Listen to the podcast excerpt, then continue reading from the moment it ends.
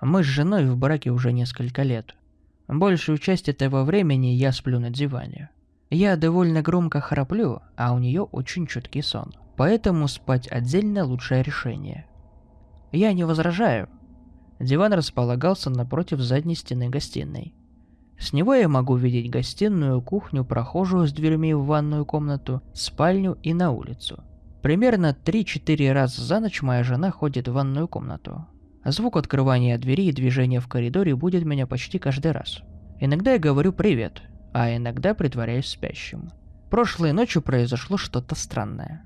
Было два или три часа ночи. Меня разбудил звук открывающейся и закрывающейся двери в спальню. Я открыл глаза, чтобы увидеть, как моя жена идет по коридору. В комнате запахло так, как пахнут металлические деньги. Однако звука закрывающейся двери в ванную так и не было. Я слышал, как жена очень тихо двигалась. Когда я снова открыл глаза, она медленно шла по гостиной, останавливаясь, чтобы рассмотреть каждую мелкую картинку и безделушку по пути. Я подумал, что, возможно, она решила пойти на кухню выпить воды, а по пути просто предалась воспоминаниям. Мне не хотелось, чтобы она думала, что разбудила меня, поэтому что она явно старалась двигаться тихо, чтобы не беспокоить. По ощущениям, все продолжалось минут пять. Еще через пять минут она все так же продолжала ходить, извиваясь и разглядывая вещи в комнате. Наконец-то я не выдержал, сел и спросил у нее, все ли в порядке. Она повернулась, посмотрела на меня и замерла. Она выглядела как олень в свете фар. Глаза широко раскрыты, она выглядела парализованной от страха, как будто я был каким-то гигантским монстром, который только что вскочил из-за угла. «Бекки?» – я спросил ее. В этот момент она закричала. По крайней мере, ее действие выглядело как крик, но без звука. Как будто звук просто выключили, а она явно кричала. Потом она убежала. Выбежала в гостиную, потом в коридор, затем вышла из дома через парадную дверь. Как только она побежала, я встал с дивана. Когда я подошел к концу ковра, она уже покинула дом. «Ты в порядке?» – крикнул я в дверной проем, который она оставила открытым. В этот момент я был расстроен и сильно волновался за нее. Подошел к открытой двери и выглянул наружу, но ее нигде не было. Надо было возвращаться в гостиную, чтобы взять халат и туфли. Однако, прежде чем я успел зайти в комнату, двери спальни отворились, и моя жена высунула голову. «Ты что-то сказал?» – спросила она. Я ответил, что все в порядке. Закрыл входную дверь, дважды проверил замок и вернулся к своему дивану. Я знаю, что все это не приснилось мне. Жена утром спросила меня, почему я встал ночью, и сказал ей, что поклясться мог, что проснулся от ее крика. «Ты в порядке?» Все безделушки были не на своих местах, а рамка с фотографией, которую она держала, когда я испугал ее, все еще валялась на полу. Понятия не имею, что именно случилось, но это было жутко. Не думаю, что смогу нормально выспаться этой ночью. Я прочитал все ваши комментарии к предыдущему посту. Среди предполагаемых вами объяснений есть такие вещи, как лунатизм, грабители, оборотни, порталы между измерениями и призраки. Все это пробудило мое любопытство. Я решил поговорить с женой и рассказать, что именно произошло, и узнать, не замечала ли она что-то необычное в последнее время. Кажется, она одновременно чувствовала и облегчение, и беспокойство, когда сказала мне, что она на самом деле заметила кое-что необычное. У нее не особо спокойная манера рассказывать. Поэтому ей было не особо легко объяснять мне, что именно произошло. Я постараюсь описать все максимально понятно. Это случилось за несколько дней до той ночи, события которое я описывал в первой части. Она спала, когда ее разбудил звук открывающейся двери в спальню. В этот момент я медленно вошел в комнату. Сначала она подумала, что я пришел что-то ей сказать. Однако я ничего не сказал и не сел, как обычно, на кровать. В этот момент она подумала, что у меня просто игривое настроение. Раньше у нас была довольно яркая сексуальная жизнь. И одна из игр, которая ей нравилась, начиналась с того, что она притворялась спящей. Жена подумала, что может быть это часть именно той игры. Также она заметила, что мне, видимо, новый одеколон после бритья, так как в комнате запахло соляной медью после того, как я зашел. Однако я не начал приставать к ней. Я просто ходил по комнате медленно и тихо и смотрел на вещи. Посмотрел фотографии на комоде, посмотрел одежду в корзине для белья и даже понюхал ее. В этот момент она обратила внимание на одну вещь. Она абсолютно четко слышала, как я храплю на диване в гостиной. Жена лежала на кровати, застывшая в страхе, пытаясь разбудить себя, а я продолжал лазить по комнате.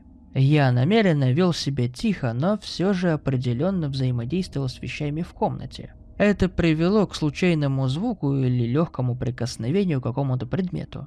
В детстве у жены были ночные кошмары и случался сонный паралич. Поэтому она подумала, что сейчас именно это с ней происходит. Она говорила, что в какой-то момент она хныкнула, и я дернулся так, как будто испугался, замер, словно статуя, смотря на нее нахмурив брови в течение нескольких минут, а потом вернулся к своему занятию. В конце концов, я просто вышел из комнаты и закрыл дверь. Жена уверена, что-то еще слышала, как открывалась и закрывалась входная дверь. Однако, до конца ночи она не выходила из своей комнаты. Она думала, что все произошедшее было просто ночным кошмаром или эпизодом сонного паралича. Не стоило ей ничего рассказывать. Теперь, когда я рассказал ей, что случилось со мной, она, конечно, сильно напугана. Той ночью в спальне был не я. Никогда в своей жизни я не ходил во сне. А она уверена, что не заходила в гостиную два дня назад. А я думал о том запахе, что сопровождал оба наших случая. Я определенно чувствовал его раньше, как и всем людям, мне случалось понюхать ключи и мелочь. Однако этот запах встречался и в других ситуациях. Отчетливо помню, как поймал несколько дуновений в декабре, во время охоты на оленя рано утром. Вечером я вновь почуял его, когда сгреб листья для костра. А иногда этот запах чувствовался зимой внутри автомобиля по дороге на работу. Раньше я вообще не придавал этому значения. Нас раньше никогда не грабили. Район считается очень безопасным. Тем не менее, мы решили провести инвентаризацию. Ничего не пропало. Все ценные вещи находились на своих местах. Мы осмотрели дом внутри и снаружи. Не было никаких зловещих царапин на стенах или чего-то подобного. Никаких следов громадных монстров снаружи, только обычные следы оленей вокруг дома и вокруг кормушек для птиц. Изучая участок, я не мог отделаться от ощущения, что за мной наблюдают. Списал это на тот случай в гостиной рассказ жены. Вокруг не было никаких животных, даже белок, которые, кажется, постоянно снуют возле кормушек для птиц. Я был уверен, что я один. Так или иначе, я не мешкаясь вернулся в дом. Мы проверили, закрыли и заперли на задвижке все окна. Передняя же никогда не запиралась, так как мы живем за городом. И опять же, здесь все было безопасно. Вокруг одни деревья, а еноты, я уверен, пока еще не научились пользоваться дверными ручками. Мы убедились, что задняя дверь заперта и закрыли парадную. Некоторые из вас предлагали купить камеру. Я довольно прижимистый и ленивый, но определенно думаю над этой идеей, если еще что-нибудь произойдет. С нами никогда не случалось ничего подобного. На выходных мы дома, а во вторник подумаю, поспрашиваю в городе и на работе, не случалось ли с кем-нибудь подобного. Может быть это местные подростки крадут белье, мелочь или что-то еще. Сегодня мы будем спать в одной постели. Для нее это будет долгая ночь. Я же буду спать отлично. Тем более, что новый повод для беспокойства сведет ее походы в ванную к минимуму. С момента последнего объявления произошло две ночи. Я рассказал ей, что видел ее в гостиной, а она мне, что видела меня в спальне. И в обоих случаях это определенно были не мы. Мы решили спать в одной кровати и запирать входную дверь. В первую ночь никто из нас не выспался. Она была дико напугана, я был совершенно неправ насчет ее мочевого пузыря. Она вставала в туалет так же часто, если не чаще. От страха требовала, чтобы я с ней сходил туда и обратно. Это немного раздражало, но я был рад, что могу чем-то помочь. Стоя за дверью во время одного из этих поздних ночных походов, я увидел, что ручка у ванной двери начала поворачиваться. Думаю, я перенес небольшой сердечный приступ, пока смотрел, как она медленно вращается. Вздохнул с облегчением, когда раздался щелчок затворного механизма. Затем ручка снова начала вращаться. И снова, но уже немного сильнее. Призывая на помощь все мужество, которое взрослый человек, стоящий за запертой дверью рядом с другим взрослым человеком, может собрать, я подошел к двери и заглянул в глазок.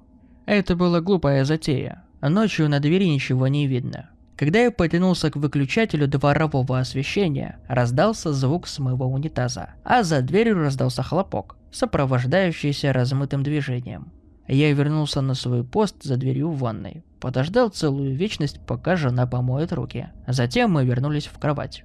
Ей не нужно было знать, что только что сейчас произошло. Она и так была достаточно напугана. Остаток ночи я не смог сомкнуть глаз. Просто ждал и слушал. Дверная ручка снова поворачивалась. Я видел, как тени размером с человека двигались мимо окон. Едва слышно задрожала задняя дверь. Наконец я услышал громкий ляск, треск и странный протяжный, хриплый, разочарованный стон. Никогда не слышал ничего подобного. Представьте, что вы рассердились, пытаясь что-то починить. Вы бросаете инструмент на пол и кричите «Эх!».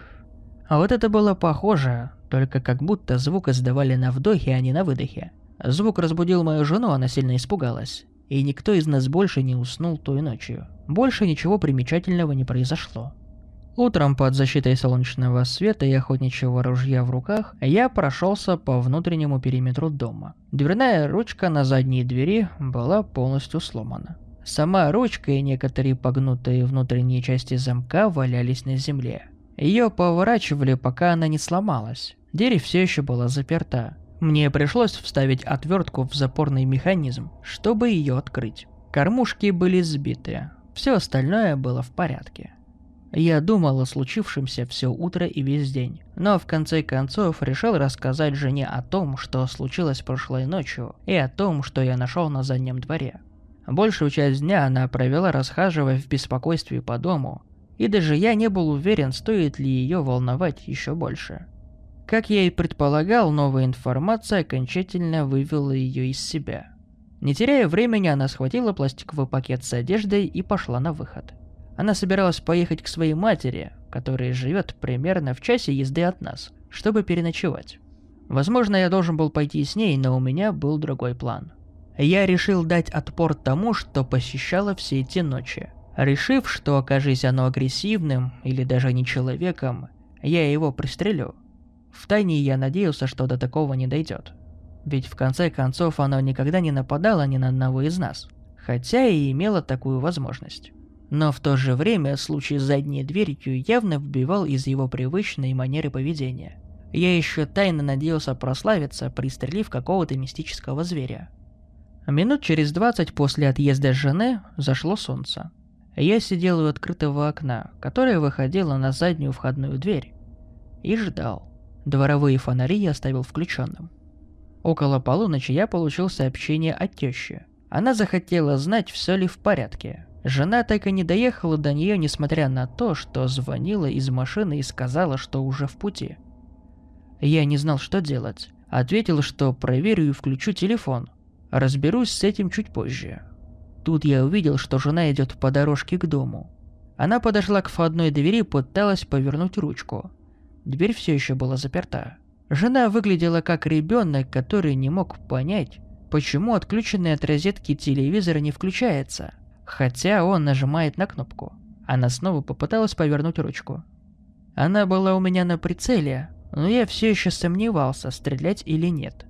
Все было не так, как показывают в фильмах, когда герой колеблется, потому что монстр выглядит как любимый человек. Я покажусь вам бессердечным, но больше всего я беспокоился о себе. Оно выглядело так, как моя жена. Что мне делать, если я его пристрелю, но после смерти не изменится облик?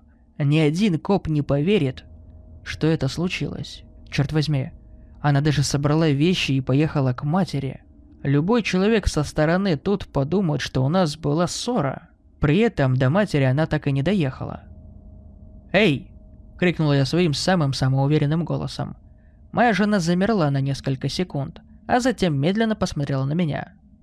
«Назовите себя. Все. Хорошо. Милый?» Она ответила так, будто пыталась поговорить со мной моим собственным голосом. Выходило очень плохо, а каждое слово она выговаривала отдельно, как будто на вдохе. Не отводя глаз, она протянула руку и снова попыталась открыть дверь. «Все, хорошо?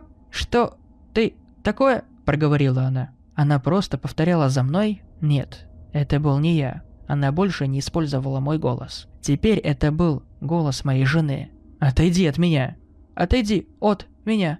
Ее глаза продолжали смотреть в мои. Она поворачивала ручку все сильнее и сильнее. «Остановись! Назад! Стоп!» Ручка сломалась, и дверь начала открываться. Я застрелил ее. Застрелил это. Не знаю, во что я стрелял, но это была не моя жена. Оно лишь выглядело, как она. Я выбежал на улицу. Тело похоже на тело моей жены, но запах был не ее. Оно пахло медью и мясом. Позвонил жене, но она не ответила. Набрал 911. Просто попросил выслать машину, но не объяснил причину. Не знаю, что сказать, когда они приедут. У меня есть минут 20, чтобы подумать над этим. Если скажу правду им, мне не поверят. Подумают, что просто убил жену. Покажет ли вскрытие что-нибудь странное? Слишком большой риск. Сказать, что она вломилась, чтобы навредить мне? Сломанные дверные ручки подтвердят мои слова. Однако они, вероятно, все равно мне не поверят. Не знаю. Есть время подумать над этим.